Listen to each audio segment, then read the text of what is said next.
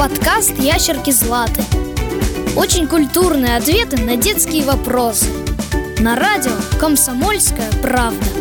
Проект Министерства культуры Челябинской области и автомобильного завода «Урал». Привет, Злата! Привет, Лида! А ты была в Челябинском органном зале? Нет, но слышала, что орган – это удивительный инструмент. Расскажи, что в нем необычного? Орган – это клавишно-духовой музыкальный инструмент. Он может выглядеть как большой шкаф или небольшой дом, поэтому органы не изготавливают, а строят. И таких мастеров называют органостроителями. Его прям строят? Как это делается? Да, строят. И чтобы построить хороший орган, нужно подобрать для него правильное место. От этого зависит его звучание. Можно представить, что органные трубы – это струны скрипки, а помещение, где он установлен, ее корпус. Он облагораживает звучание, поэтому органный зал должен обладать специальной акустикой. К счастью, такая акустика есть в Челябинском концертном зале «Родина». Я слышала, что в органе много труб. Сколько их бывает? Труб может быть как 500, так и 5000. Это зависит от размера помещения. В Челябинском органе их 2504, хотя на фасаде видно только 33. Высота самой маленькой из них всего лишь 10 миллиметров. Она звучит как комариный писк, а высота самой большой свыше 5 метров. Вот она звучит басом.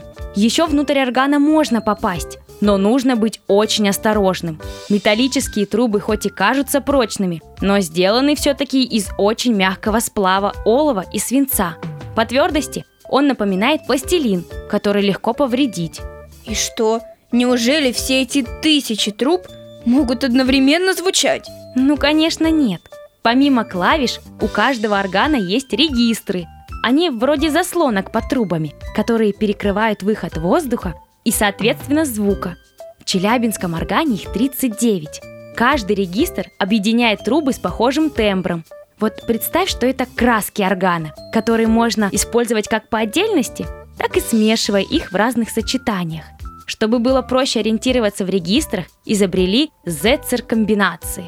С помощью этого устройства можно загружать в память компьютера готовые комбинации регистров и во время игры включать их с помощью нажатия всего одной кнопки.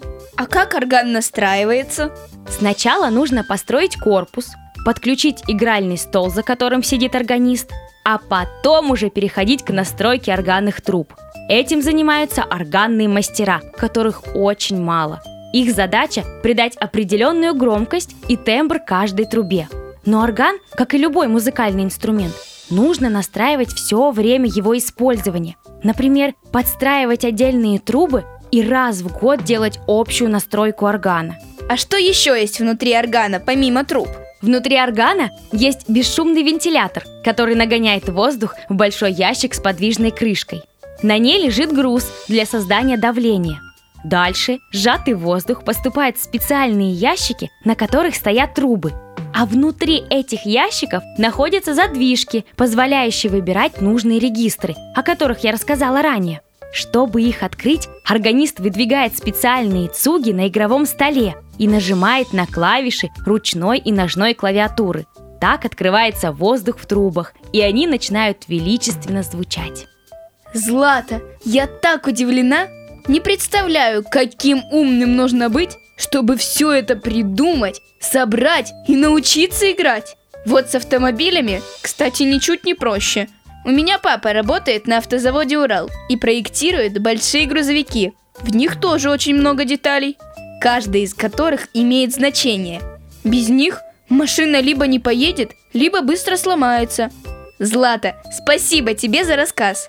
Пожалуйста, Лида, обязательно сходи в Челябинский органный зал «Родина». Потом расскажешь, как тебе. До новых встреч!